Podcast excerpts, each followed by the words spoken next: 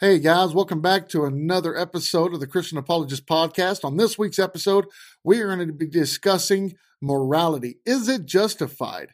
Can Christians only be moral or can atheists be moral? Can other religions be moral? Where does morality come from? Find out in this episode coming right up.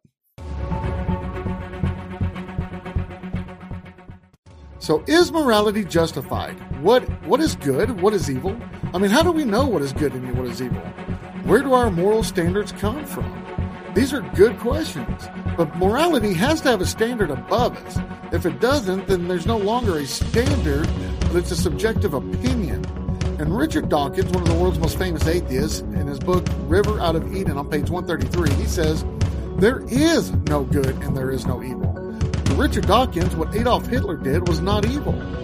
Using that same logic, we can also say anything Richard Dawkins says isn't good. So why should we be listening to anything he has to say? C.S. Lewis, who was one, uh, was an atheist and then turned Christian, but the idea of knowing good and evil best, he, he said knowing best when he said, My argument against God was that the universe seemed cruel and unjust, but how did I come up with this idea of just and unjust? A man does not call a line crooked unless he has some idea of how straight a line is. What was I comparing this universe with when I called it unjust? If atheists are right and we are just billions of years of evolved stardust molecules, then how can we justify what is right and what is wrong? If we have no objective standard of good, then anything that we perceive as good or bad is just our own personal subjective opinions. We have to have a standard beyond us for us to be able to measure what is truly right and what is truly wrong. When atheists make claims that God is immoral, what they're really saying is, this is why I hate God. But I had an atheist named Matthew argue this point one time, and he was convinced that we were all just a product of evolution. At the end of our talk, I asked him, so which molecule or cell or DNA strand is responsible for our morality? And guess what, folks? He had no answer. Now, this doesn't in any way mean that atheists can't know morality. Atheists, like Christians, know morality. We don't need the Bible to know morality. This isn't a question of ontology, that being that we know morality, but a question of epistemology of how do we know morality. We all understand, we all know what is right from wrong and good from evil. I'm asking atheists how they can justify morality. How can they justify how they know right from wrong? Christians can justify morality because we know that morality comes from the moral lawgiver and the nature of God. He is the standard of good. But for atheists who don't believe in God, where do they think that knowing morality or knowing good and bad comes from? How can billions of years of evolution teach us what is right and what is wrong? Darwin says, with me, the horrid doubt always arises whether the conviction of man's mind, which has been developed from the mid of the lower animals, are any value or at all trustworthy. Would anyone trust in the convictions of a monkey if there are any convictions in such a mind? Now, if there is no objective morality of good, then burning babies is just objectively wrong. We couldn't say that Hitler killing millions of Jews, homosexuals, different ethnicities and people with disabilities in the Holocaust was wrong at all. It's just a matter of our opinion against Hitler's opinion. Hitler thought what he was doing was good for the human race. He saw no wrong in killing people to better humanity. If there isn't an objective morality of good, if there isn't a moral lawgiver, then Hitler isn't objectively wrong. He is only subjectively wrong according to people's opinions. I mean, that's just your opinion against Hitler's or Stalin's or even the attackers of 9 11 in New York. There is nothing biological or chemically inside of any of us that tells us what is right and wrong. The reasons we know right from wrong is from the moral lawgiver, and he placed these morals on our hearts. And it says that in Jeremiah 31 33 and in Hebrews 8 10. He says, I will put my laws into their minds and write them on their hearts, and I will be their God, and they shall be my people. Biology and chemistry are descriptive in nature, but they are not prescriptive in nature. Evolution can show us what does survive, but it cannot show us what should survive. In 1991, the world was in disgust by the actions that came to light of a um, of uh, one of the most famous cannibals of all time, Jeffrey Dahmer. Dahmer had killed 17 people in a 13 year span. He dismembered their bodies and keeping some of them body parts as souvenirs. This was a horrific, evil thing that he had done. But when Dahmer was questioned about his actions, he stated if a person doesn't think there's a God to be accountable to, then what's the point of trying to modify your behavior to keep it within acceptable ranges? That's how I thought, anyways. I always believed the theory of evolution is truth, that we all just came from slime. When we die, you know, that was it. There was nothing. Now, I'm not saying or claiming that all atheists are deranged lunatics like Dahmer was, but most atheists, like everyone else, have good moral values. But you can see how Dahmer justified his behavior by thinking he would never have to appeal to a morally justice God. His killings were justified to him by his subjective opinion on what he thought was right and wrong. Atheists claim that morality is the process of evolution. But here's my question to all you atheists out there, and hopefully some are listening. Suppose morality is the product of evolution. Let's just pretend for a minute that it is. If evolution, by definition, is the process of things constantly changing, then someday maybe rape and murder will be morally good. Now, I'm sure that that question will never be answered. Why? Because if they say no, then they're admitting not all things evolve. If they say yes, then they're showing that their logic is extremely flawed. Atheists like to say that doing good to others is good for the human species. They also say that prevailing in life means to not murder others and that help the human species to continue to flourish. But on the website, atheist.org, this is what they say. Natural selection has equipped us with nervous systems which are peculiarly sensitive to the emotional status of our fellows. Among our kind, emotions are contagious, and it is only the rare psychopathic mutants among us who can be happy in the midst of a sad society. It is in our nature to be happy in the midst of happiness, sad and, the, and sad in the midst of sadness. It is in our nature, fortunately, to seek happiness for our fellows at the same time as we seek it for ourselves. Our happiness is greater when it is shared. Okay, but says who? Whose happiness is greater when shared with others? Hitler's happiness wasn't greater when it was shared with others. Stalin's happiness wasn't greater. Atheists can't say what is considered a greater happiness when they have no objective standard to compare it to. They are throwing around their own personal subjective opinions and assuming it's a one size fits all. Now, some of what they say I do agree with, but there is a problem with their ideology. They use terms such as happiness greater and being kind. Where are they getting that happiness greater and being kind are good things? They are failing to provide proof of a good or happy gene, cell, or molecule. There is nothing inside of us biologically that shows us what happiness and kindness is or should be. For atheists, this is just all a matter of personal subjective opinion. Dahmer, Stalin, and Hitler didn't share the same opinion when it came to the murdering of innocent people. For them, happiness greater and goodness was the murdering of innocent lives. They believed they were doing a good thing by killing people. If you're an atheist, then what they did is just a matter of your opinion against theirs. When referring to something as being good and need to have an objective standard above your own, if there's no sub- objective standard, then it's just a matter of your opinion. When speaking to religions, Christians more often than not, honestly, atheists like to resort to Plato's Euthyphro dilemma. Now, what's Euthyphro dilemma? Plato had a dialogue, and the, in the dialogue, Socrates asked Euthyphro this question Is it moral because God says so, or does God say so because it's moral? Now, this was a dilemma indeed for Euthyphro. Either way he answered would point to God not being a just, morally good God. Unfortunately for the uh, atheist, Euthyphro's dilemma has been found to be a fallacy. Why? because God is the standard of morality. He doesn't look to a higher power to know what good morals are when he himself is the standard of such morality. The question asked by Socrates is presuming God has to look somewhere other than himself for an answer to morality. Now, atheists can ask questions, can ask Christians, what is good then? And they can turn the same question around on us as we do on them. But we have a short and simple answer to this.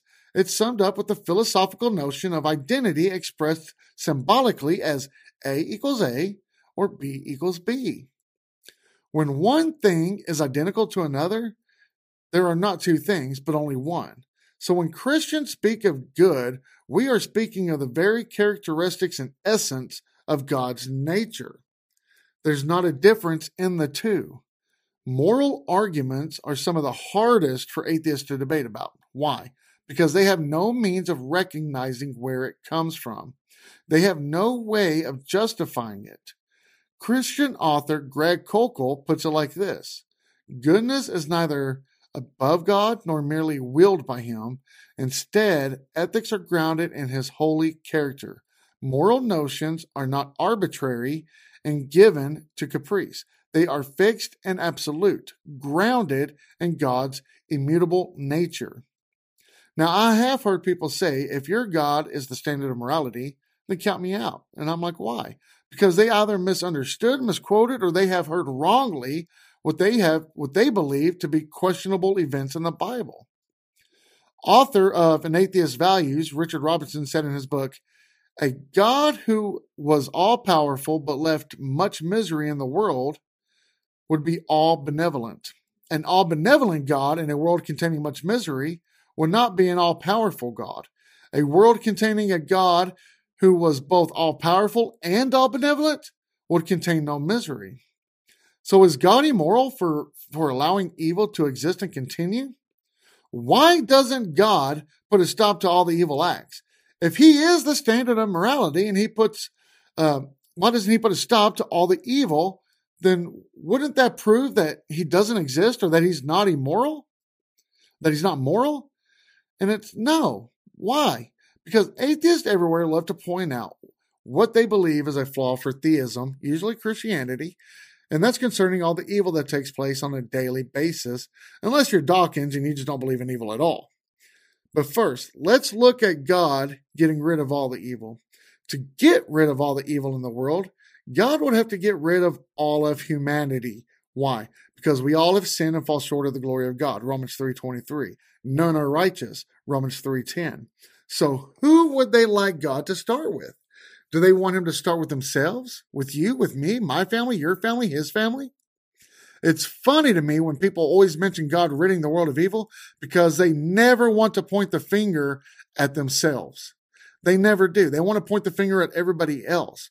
What atheists fail to understand is even though it's logically possible for God to get rid of all the evil, which they won't like the results of that, but it isn't achievable with free will beings. Why? Because there are some things God can't do. I mean, yes, I just said that. Everyone says God can do anything, but there are some things that God can't do. You heard me correctly. God can't create a being with free will and also force them to do only good. That's no longer free will. He can't give us free will and then force us not to commit evil. He also can't give us free will and force us to love. Love can't be forced by definition, but it's only given through free will. It's like saying God can't create a married bachelor. Well, of course, he can't create a married bachelor. That wouldn't make sense. It's not logically achievable. C.S. Lewis said, If a thing is free to be good, it is also free to be bad. And free will is what has made evil possible. Why then did God give them free will? Because free will, though it makes evil possible, it's also the only thing that makes possible any love or goodness or joy worth having. So by allowing us to freely love Him and do good things, it also gives us the right to not love Him and commit evil. Free will gives us all the rights to choose between good and evil. If he takes away our free will, he also takes away the good we have and the love we have for him and for each other. If God was to put a stop from, from all people committing evil, he's ultimately removing our free will. God didn't create us to be robots and he doesn't want to force us into loving him. Forced love isn't love. A man cannot force a woman to love him. If he tries, she would only end up despising him. John Morrison, a Christian author, rebut, uh, author's rebuttal for this says, Think about evil as you would think of counterfeit currency. A counterfeit is the corruption of something real. You can have real currency without the existence of counterfeit, but you cannot have ever have counterfeit without the real thing existing first. Evil is dependent on the existence of goodness, but goodness is not dependent on evil. Goodness was here first. It is an absolute. Evil must always be thought of in a relationship with absolute goodness. I like to say that evil is an argument isn't an argument against God, but it is for God. How? Because we can have good without evil, but we cannot have evil without the good. It's like saying we can have the sun without shadows, but we can't have shadows without the sun. The same as with evil. Evil only confirms the presence of God, just like the sun, the shadow only confirms the presence of the sun. But once again, all this explanation of good and evil is unnecessary if you're an atheist because you are using words such as good and evil, and without the standard of God's moral nature, that's only your subjective opinion against everyone else's. We're going to take a quick break, folks, real quick. Give our sponsors a shout. Stay tuned. We'll be back in two minutes. Okay, guys, welcome back to the Christian Apologist Podcast. We are talking about morality, goodness, evil, if atheists can justify morality, how Christians justify morality, where does morality come from? And we left off by talking about the presence of God and how atheists can't use words such as good and evil without it being a subjective opinion since they don't believe in a moral standard or an objective standard of God. But let's continue on. What about diseases and hurricanes, tornadoes, earthquakes, and all that other worldly disaster? I mean, wouldn't that just disprove God's existence because it's all bad? No, not really. Why? Because Let's jump into an imaginary bubble for a minute and let's just pretend cancers and diseases nor any earthly disasters ever existed. If we knew that our chances of living a much longer life was multiplied, how careless would we be with our lives? Ask yourselves that. We wouldn't be worried about much of anything because living a long life was almost a certainty. We most likely wouldn't bother to seek forgiveness until we were much older in age and only then would we really start looking at the purpose of our own personal lives. And that probably wouldn't happen until we're in our late 70s and 80s. Not only that, but as mentioned before, we were not designed to live forever in these bodies. Natural disasters, on the other hand, happen because the earth was never meant to be a permanent home for us. It's only a temporary home. A life with God in heaven, or a life without God, which is hell, is our eternal home. J.P. Moreland says God maintains a delicate balance between keeping his existence sufficiently evident so people will know he's there and yet hiding his presence enough so that people who want to choose to ignore him can do it. This way, their choice of destiny is really free. See, God has many times has gotten rid of evil. He did exactly what the atheists claim they wanted him to do to prove himself as the standard of good and as God, but they still reject him. But when did this happen? Well, I don't know. Maybe like in the day of Noah in Genesis 6 5. And God saw that the wickedness of man was on earth uh, was great, and that every imagination of the thoughts of his heart was only evil continually. So God destroyed evil with the flood, but instead of atheists accepting him, they now call him evil and a moral monster for getting rid of evil. It's like they can't make up their mind. They also like to point out the time that God had Israel destroy the Canaanites. But once again, God did exactly what atheists said that he doesn't do, and he got rid of evil. Evil. Atheists can't make up their minds. I mean, I just want to point out that the majority of the atheist community is pro choice. That is a fact, meaning they are completely for abortion. But let me ask all the atheists this why is it when God plays God, he's immoral, but when people play God by killing babies, he's a moral, it's our moral right as humans. But as God, he's a moral monster. But let's just go back to what we were saying about the Canaanites. They were not good people. When God had the Israelites kill the Canaanites, it wasn't because they were just a bunch of good people running around. They were literally performing bestiality, sexual perversions, incest, murdering, and they were burning their babies alive on the molten hot arms of their god Moloch.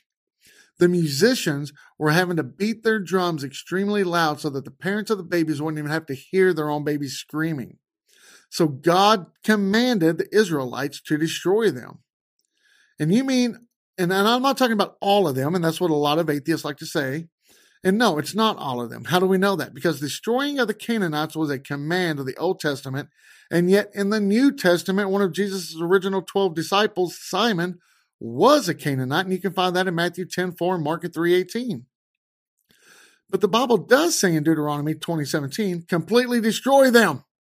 The Hittites, the Amorites, the Canaanites, the Perizzites, the Hivites, the Jebusites, as the Lord your God has commanded you. So if he wasn't commanding the Israelites to destroy all of them, why would the Bible say that? Well, the entirety of the Bible isn't meant to be taken literally. We talked about this last week in one of our YouTube videos. Why? Because the Bible is written in many different styles. We talked about this last week poetry, songs, wisdom, prophecy, apocalyptic, parables, historical, metaphorical, etc. If I was to watch a football game and I said, my team annihilated the other team, would you think that I meant that my team actually killed another entire team? No, you would know I was speaking metaphorically.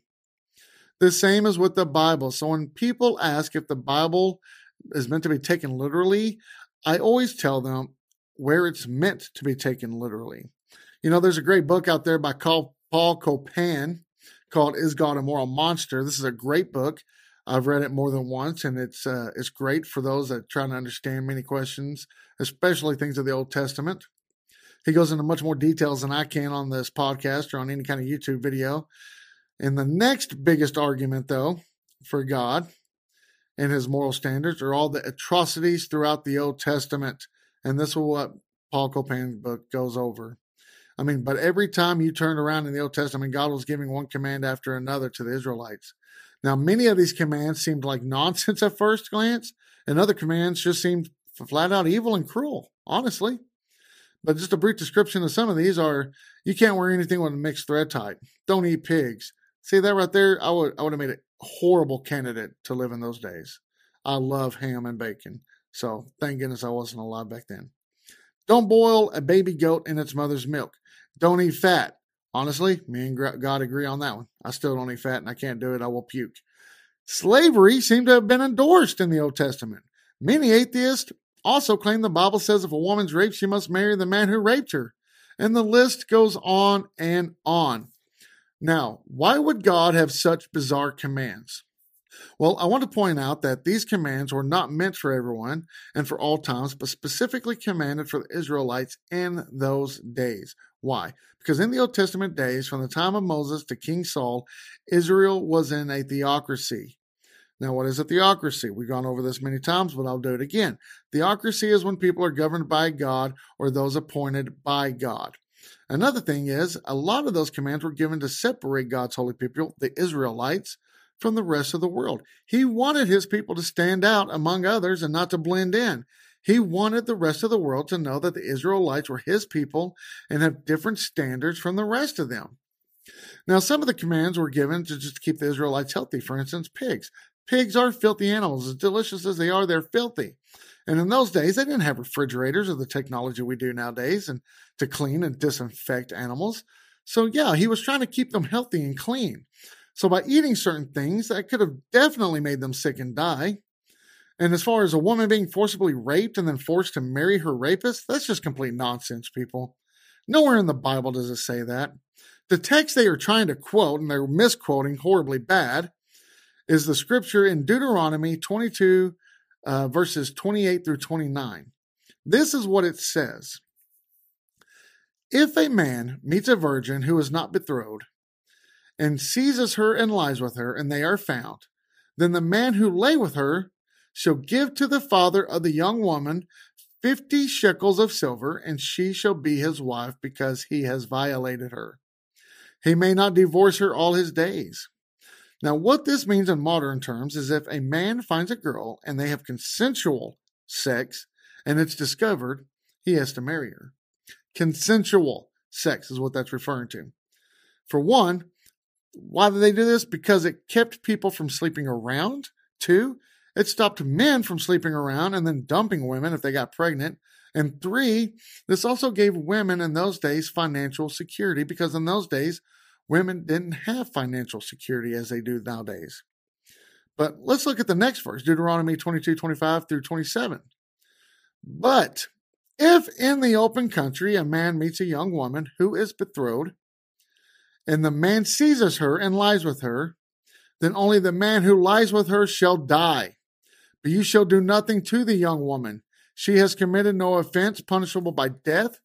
For this case is like that of a man attacking and murdering his neighbor because he met her in the open country. And though the betrothed young woman cried for help, there was no one there to rescue her. So, do we see the difference in those two verses? In the last two verses, it clearly states that the woman cried out. She was not a willing participant. This was not consensual. She was raped. It's clear where the Bible stands on rape. The rapists were to be put to death, and the woman was to be left alone. In the Old Testament, it does speak of slavery. It does. But hold your horses, because we first must understand slavery in biblical times. Slavery back in the biblical days was not the same as the slavery term we think of today. Slavery wasn't race based, it was servitude. People who owed others money but could not pay up would voluntarily work for the owners of fields to pay their debts off. That's in Leviticus 25 39. The masters were not allowed to beat, kill, neglect, nor keep the servants forever. That's in Exodus 21, uh, verses 20 through 27, Exodus 21, uh, chapter 2, I mean, verse 2, Deuteronomy chapter 15, verse 12. And no matter the cost owed, six years was the maximum amount of the work the masters could get from their servants. The servitude was also a way people made money to take care of their families. It was more like an employer slash employee type relationship. If the masters, basically an employer, caused harm to their servant, basically an employee, they would have to pay. That's in Exodus 21 20 through 27. Sometimes, even after the debt was paid, many servants would want to stay with their masters because they had become like one like the family. You can find that in Exodus 25 through 6, Deuteronomy 15, 16 through 17. There were so many people from outside of the Israelites that wanted to join with the Israelites, and they would be they would be forced to do work. The master had to abide by the same rules, though, as if the person was an Israelite. No bidding, no beating, no hitting, no killing, no mistreatment, and so forth. That's in Exodus 12 through 44. 12, uh, sorry, verse 44. Now, after wars, when the Israelites would take people captive, they were forced to work as well, but it was so that they wouldn't rally up and try to overthrow the Israelites, much like we do today when we take prisoners of war. We don't just let them in America and let them loose. We keep them so that they don't rally up. You can find that in Deuteronomy 20, verse 14, Leviticus 25, verses 44 through 46. Now, as you can see through the many examples given, slavery, the word used in the 21st century sense, nor rape was ever condoned. But once again, the book, Is God a Moral Monster, covers all these questions, concerns, confusions, and much, much more, and much more detail than I can here. But without a universal moral standard from God, then only moral relativism applies. What's moral relativism? Simply put, whatever culture you grow up in, that's your moral compass. If your culture says it's okay to burn alive the second born child, then it's okay. If your culture says it's normal to rape women, then that's okay. Nothing is objective. It's a very scary thought, actually. So, does this evidence point to God being a moral monster? Or does it show that the ones reading the Bible aren't interpreting the Bible correctly? Does the evidence point to morality being an act of evolution? Or does the evidence for morality point to a moral lawgiver we call God? I'll let you decide. Y'all join us next week for another episode of the Christian Apologist Podcast every Wednesday at 8.15 a.m. I also ask that uh, you go to uh, iTunes, give us a five-star rating, leave us a review. It just helps us to get notified uh, a little easier, It helps to get uh, watched a little easier. Um, if you haven't joined our, subscribe to our YouTube channel, uh, as you subscribe to our YouTube channel, hit the little bell notification. You'll be uh, updated or notified every time a video is posted. We post videos every Monday and Thursday. Um, go to our Facebook page, go to our Instagram page. We're pretty much everywhere. So go to our pages, like them. Thank you for watching. Thank you for listening. And God bless.